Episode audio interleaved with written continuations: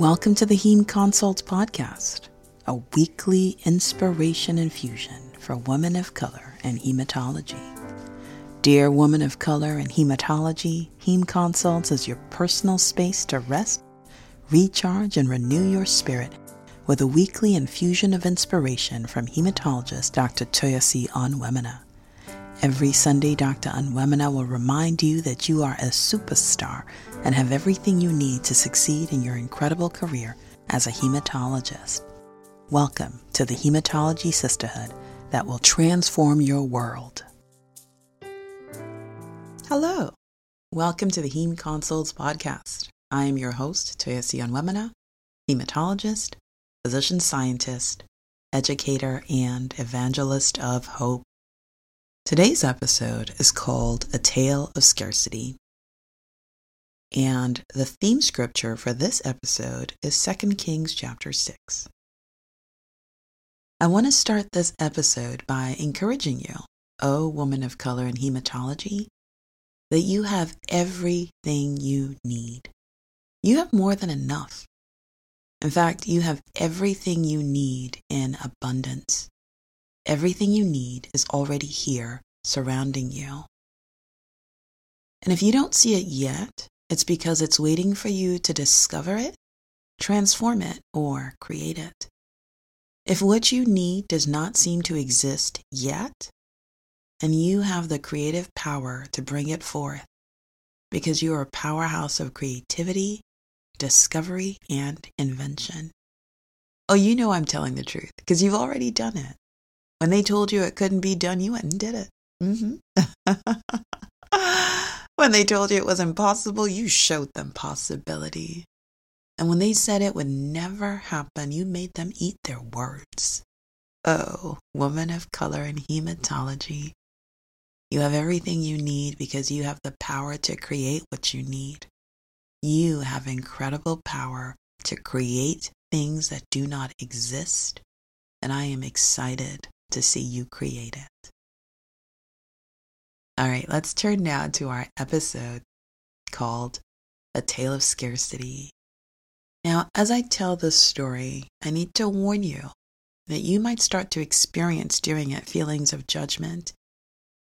So I want you to just watch out for when you listen and enter into a mode of judge, that you would just pay attention to that and turn instead into a place of empathy I want to ask you, please don't judge the characters in my story. I want you to have empathy and see what's happening through their eyes so that you can better understand. Will you do that for me? please? Yes? Thank you. Thank you for working with me to show empathy to the characters in this story. Now I can tell the story. All right, I've told you before about how when I started my journey in hematology, I really wanted to do research, but people told me I wasn't qualified. I hadn't had much by way of research training. I didn't have many publications, I had zero funding, but they had offered me and I had accepted a full time clinical job with the promise that I could work overtime to develop my own research career. It was kind of an impossible situation because my full time clinical job was all consuming, and I had little ones at home, and it was difficult to find the time in my schedule to work to increase my publication record and apply for grant funding. And when I tried to apply for opportunities, I just didn't seem credible. It's like, here you are in a 100% clinician job, and you're saying you want to do research? Huh? for example, I applied for the NIH Early Career Review Program. My application was denied. They told me that my limited record of publications was evidence that I wasn't actively involved in research. So here I was pursuing a research career, but my limited time for research meant that I had limited opportunities for publications, which also limited my ability to get funding. it was a terrible catch 22, and I felt desperate. Well, my life turned around when I finally found a mentor. And this mentor was a successfully funded research scientist with the publication record and prestige I needed to get a real start doing research. And this mentor wanted me to succeed. I mean, this mentor was committed to helping me get there, and I felt so lucky. I felt so lucky to have finally found a mentor who believed in me And I was super excited for us to work together. And so we did. We started working together, first applying for an institutional grant. And when I sent my mentor my first draft of the grant, first of all, I didn't know how much time it takes to submit a grant. It took me a while. when I finally got around to writing the first draft of this grant, and I sent it on to the mentor, this mentor was a little taken aback. Apparently, my deficits in grant writing were worse than they had first appeared. They realized that they had a ton of work to do, and this mentor, to their credit, doubled down and gave me feedback. And I'm not sure this mentor thought I could make it because clearly I didn't understand what was involved in this research thing, but they did give me the feedback. And so maybe the grant was due like a week from the time I finally started working on it. And they just, you know, they took a long time and gave me the feedback. And I would get this feedback on my way to clinic. And then I would do my full day of patient care then I would stay up all night to apply the feedback. And so by morning, I had new drafts for them to review. Clearly, I was hungry. And I was pulling all nighters to do this work, and my mentor was impressed. They could see that I was eager to succeed, and their mentoring efforts could pay off. And so we worked together, we submitted this grant, and they actually started to work to give me project ideas on my clinical space. And we started working to submit manuscripts. We started working to obtain funding, and I was just working around the clock in light of my full time career and the littles at home to make this happen. Well, one day, my mentor and I were applying for an external grant together, and I had not done as much work by the time it was expected. And my mentor lost their cool. I mean, my mentor was so mad, they yelled at me. They said, if you're not serious about this research thing, TOC, I don't want to waste my own time. There is no way I should be doing more work than you. You're either going to get it together or I quit being your mentor. And I was totally shaken up by that outburst. I, I mean, it just shook me. Here was the only mentor who cared about me. I mean, this mentor actually cared that I would succeed. I mean, they were giving me their time, but they were threatening to quit because I, I wasn't working hard enough. And I just, in that moment, all that outburst, I just started crying because I was like, oh my gosh, I can't afford to lose you. I'm so sorry. I'm not working hard enough. I'm going to do better. I, I don't want to lose you. and I promised I would do the work. And I promised to live up to my mentor's expectations. So that weekend, I canceled my plans with my family. I sent my husband and the children off on a trip without me, and I stayed home to do the work. I worked all day, I worked all night, I worked all weekend, and I got it done. The grant came together, we got it in on time, I had made it work. My mentor was happy, and I was happy. And that began a pattern for our mentoring relationship. I would slack in some area, my mentor would lose their temper and threaten to quit. Their ire would reduce me to tears, and I would drop everything in my life to close the gap, and then I would win. The manuscript would be submitted, the grant would be turned in on time, I would win, and my mentor would be happy. And this was a pattern. This was a pattern that I accepted because I wanted to succeed in research. And this was the one mentor who would get me there. I considered myself lucky to have a mentor who cared so much about me and gave me so much of their time. I just wanted to do everything I could to please this mentor, and I didn't want to lose them. But boy, was I afraid of their ire. Like when my mentor lost their temper, it shook my whole world. I would leave their office crying. This happened time after time after time. But they only got mad at me because I wasn't doing right, right? I wasn't doing the things that were necessary in service of my career. This wasn't even about them, it was about me. And they were investing so much time in me. They wanted me to succeed and I I wanted to succeed too, so I was okay. Let's make this happen. But over time, the situation got worse. My mentor was a wonderful person most of the time, but the fits of anger seemed to increase, and I couldn't always predict them. And I hated the way the outbursts made me feel so much that I started to work very hard to avoid them. Sometimes my mentor would call me to their office and I would just, on my way to the meeting, I would just be running through my mind, checking to see what did I do wrong? Did I, did I submit that paper on time? Did I do this? Did I do that? And on my way to my mentor's office, I couldn't predict what was going to come, so I'd started having palpitations. I had so much anxiety and fear. And sometimes I was lucky. The meeting would happen, I would only get praise for my hard work. It was good. But at other times, I was unlucky and they were mad. They were so mad. So this cycle was turning me into a nervous wreck and it was affecting other areas of my life. But I needed this mentor. I was winning. I was succeeding in my dream. There were so many opportunities coming to me through this mentor. I needed this mentoring relationship, even though it was hurting me. Very soon, other people started to notice. Once I was working on a manuscript, and this was a manuscript over which my mentor had gotten angry over how long it was taking. And my mentor had issued an ultimatum you've got to get the manuscript submitted now. So I went to a meeting about this manuscript with a biostatistician who was helping me run the analysis. And the biostatistician told me that, hey, you know, Toyosi, this analysis is going to take a few more months. And the moment he said that, I started crying. I was like, no, you don't understand. You cannot take months to do this analysis. The analysis needs to happen now because if you don't, my mentor is going to be mad. And he was like, what's the worst that could happen? And I just, I just, I just kept crying. I was just like, you don't understand. You don't understand. You don't understand. We got to get this manuscript submitted now. I was so terrified. And he was surprised. I mean, clearly, I was in trouble. And he he just he was like, okay, okay, Toyosi, we're gonna make this happen. You're gonna be able to submit on time, okay? You could see that the whole strategy of going to talk to my mentor wasn't gonna work for me. And so he doubled down to help me. This biostatistician was only one of a few people who saw this troubled side of me. For the most part, in my institution, people saw me as a success of the mentoring system. Wow, this full time clinician was turning her full time clinical career into a research career. What a success I was. Oh, yeah, I was a success. A successful nervous wreck who was twisting and turning to do everything to make my mentor happy while also hating the way my mentor's ire was affecting me so I was putting up a passive resistance that really only led to more anger. So it was this weird cycle where my mentor would get angry, I would put up this passive resistance, my mentor would get more mad, threaten to quit, and then I would work harder to try to please them and then still be working to protect myself from the anger. So it was this vicious cycle. Well, eventually, the day came when I left the confines of my institution and traveled to a career development workshop.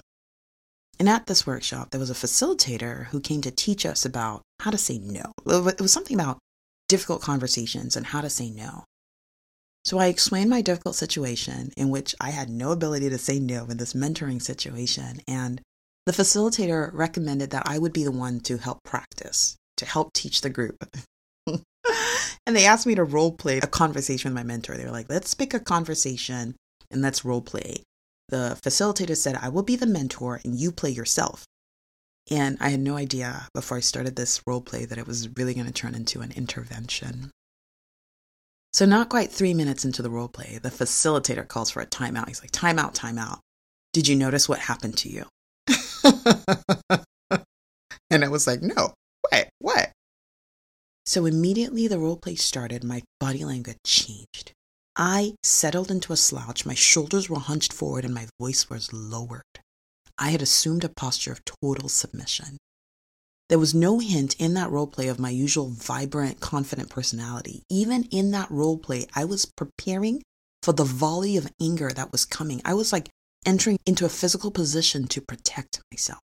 It was a role play, and I immediately just traveled back in time to an experience with my mentor, and I was just getting ready.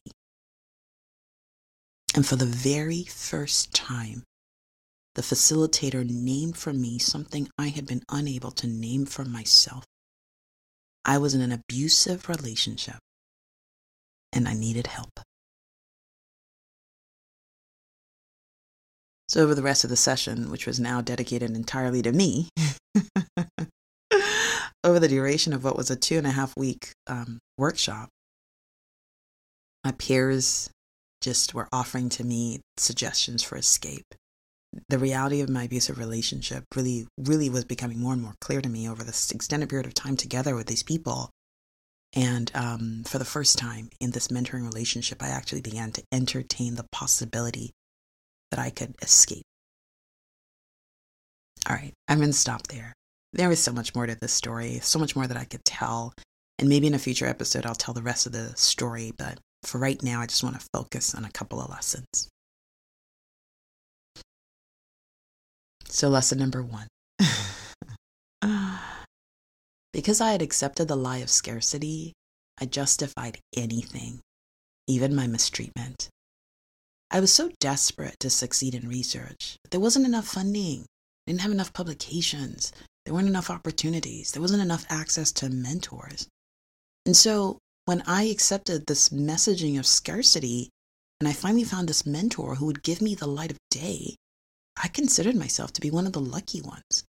And I just accepted that anything that would lead me to win this competition for scarce resources was okay. So I had accepted everything and anything in service of this goal of overcoming the scarcity, even the abuse. Even though my personal life was upended in this pursuit, even though I was suffering from anxiety, I was just like, everything is scarce. I've got to make it work. This is what I have. I'm going to work with it. And from my mentor's perspective, yeah, resources were scarce. Look, there was a certain amount of work that needed to be put in to win the resources. And I was succeeding. I was winning these scarce resources. So, so what if there was a little bit of crying involved? Okay, whatever. I was winning, right? It was okay. And then my environment also tolerated the abuse. There wasn't enough funding. My mentor was one of the few, the bold, the brave who had succeeded in the scarce funding environment. Who cared what their methods were? So what if this mentor yelled a little? so what if the mentee sometimes cried? There was no need to question the methods as long as they were leading to success. There was no need. No need to look too closely. And so the lesson that comes from this space is that as long as we all come together to agree on this model of scarcity, as long as we decide that there are not enough resources to go around, then we can justify anything. We can justify abuse. We can justify withholding information, hoarding resources, stealing ideas, treating people poorly. We can, we can justify taking things that don't belong to us. When we accept that there is not enough to go around, we can create false hierarchies to decide who is most worthy. And we agree, we agree that there's not enough. Therefore, we can tolerate being treated badly because we hope that at the end of that poor treatment is going to be access to resources. We hope that at the end of the pain is a little bit of gain. I accepted being yelled at. I accepted being reduced to tears in the hopes that I would get something good in the end. I hoped that if I could hang in there long enough, I could be found worthy and I could also be judged worthy to have access to these scarce resources. But instead, believing and living the lie of scarcity made me sick.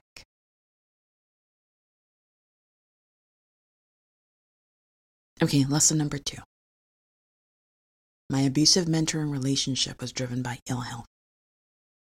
I entered into this mentoring relationship as an unhealthy, desperate person. I was desperate to do anything to ensure my success, and that desperation made me ill. And my ill health set me up for more ill health because, first, I accepted an environment of abuse.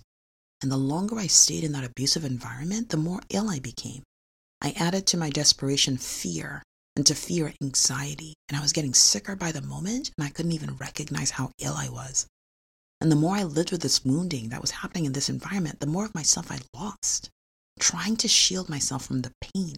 And over time, I was losing my sense of self because I wanted to do everything I could to avoid the pain. I did what I thought my mentor wanted because I wanted to avoid the pain of their ire. And what about my mentor? They were sick as well. I know that because healthy environments are maintained by healthy people, and unhealthy environments are a sign of the people, the unhealthy people who maintain them. I don't know what abuse this mentor had tolerated in their path to success.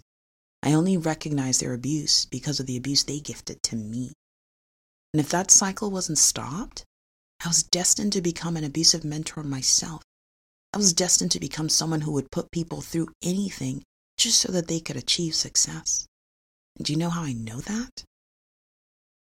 Because I was already becoming an abusive person. There was already evidence of it in my home. The anxiety and fear that came from this mentoring space was already being passed on to my children. I was just like yelling at home. I was just, I just burst into anger and I wouldn't even understand what was coming from.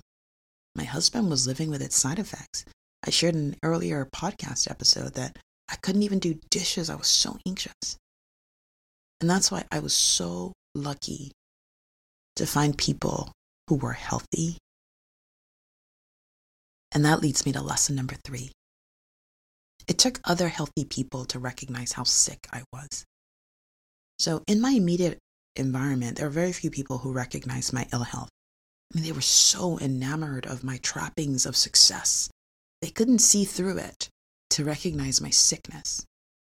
And it wasn't until I left this environment and entered into a space where there were other healthy people who cared about me beyond the items of my CV that there was recognition that I was ill. It wasn't until I was in this career development workshop with a facilitator who considered it healthy to say no that people recognized that there was a pathology underlying my inability to say no. I was a sick person in an environment of ill health.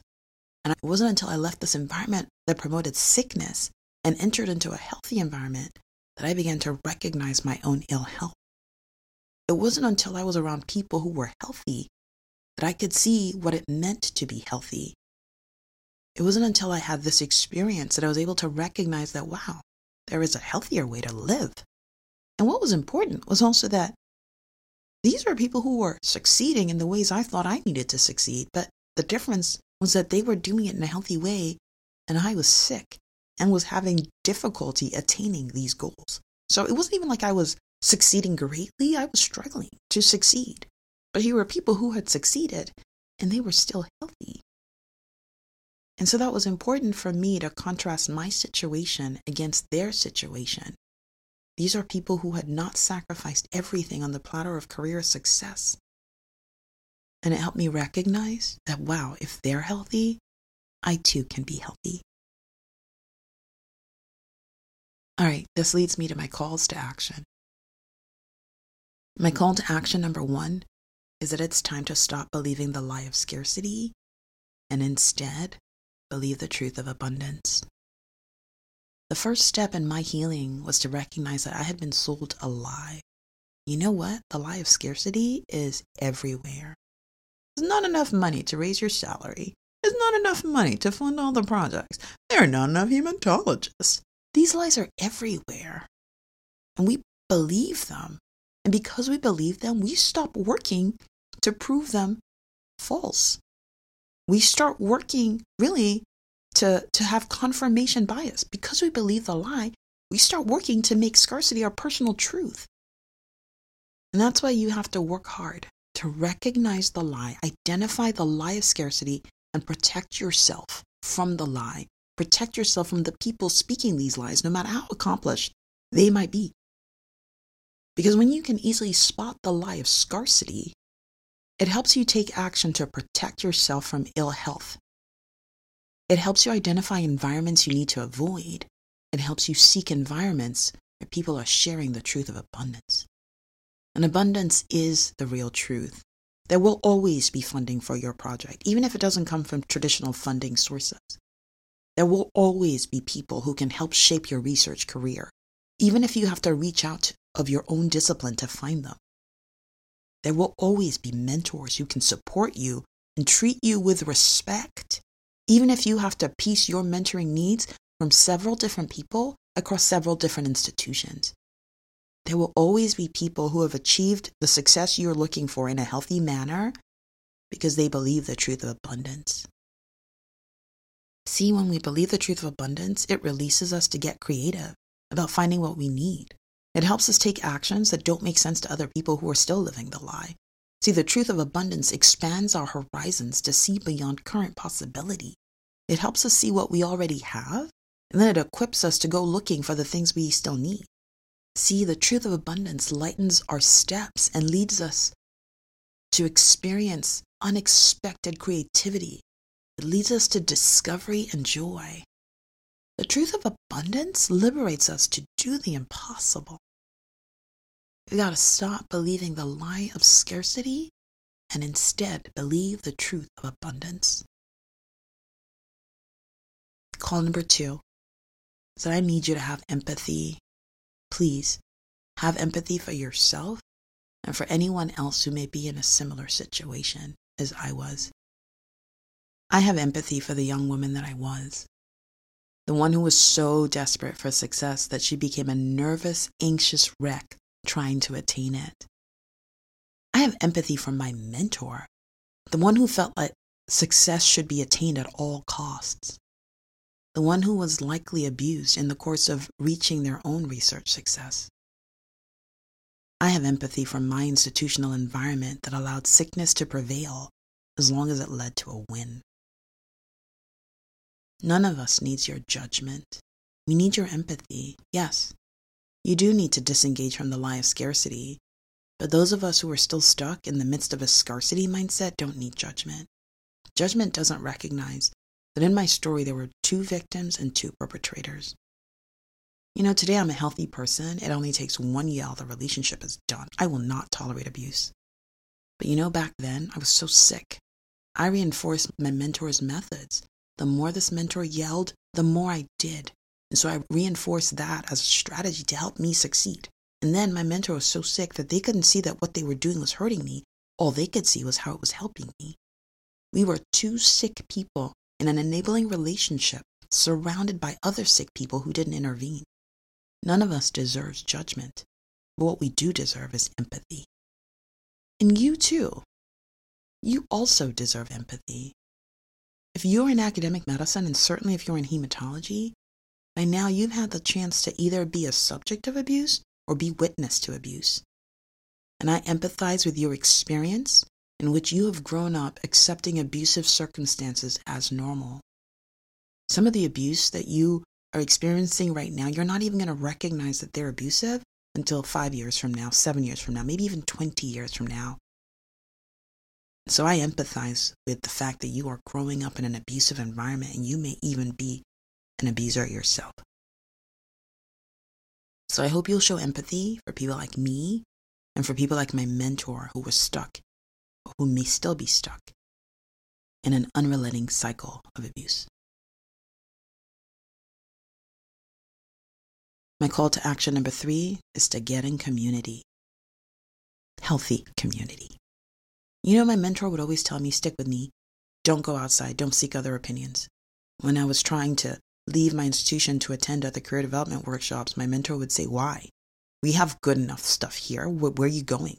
You have too much work to do. You can't be traveling all over the country. My mentor wanted to be my only mentor, handling all the issues of my academic life. But you know what? No one person is qualified to mentor all of me. I'm too big, too complex to be mentored by just one person. There's so many facets to my life to accept that one person is a guru who's going to mentor all of me. But I couldn't recognize this truth until I entered into healthy community. In a healthy community, people were able to question my experience and prove my ill health. In a healthy community, people mirrored for me my physical response that helped me see how sick I was. In a healthy community, I started the process of breaking free from the abuse. Community helped sustain me. Community helped brainstorm strategies for my escape. And community helped support me through a difficult breakup. You know, in abusive relationships, the hardest, most dangerous time is when you try to leave. And I found that to be true. Because when I tried to leave, my mentor lashed out against me in just explosive anger. They had institutional power, they had academic prestige. And so, in order to escape and still be intact at the end of my escape, I needed community to navigate those landmines. And you too, you need community. If you're sick like I was, you need community to help you break free. And if you're already healthy, you need community to help you stay healthy especially in an environment like ours in which abuse is so prevalent. Success in academic medicine and especially in hematology, total success, where you're successful in your career and you're successful in your personal life and in your emotional and mental health, only works in community. That ends today's episode. As you go on in your week, become an evangelist of abundance to those who are around you. Share the truth with everyone you work with the students, residents, and fellows, your colleagues. Tell everyone you care about that there is more than enough. There is abundance. And better yet, live out the truth for everyone to see. Thank you for listening. Let's continue the conversation online at coedcoach.com. In the meantime, have a great week. I'll see you next time.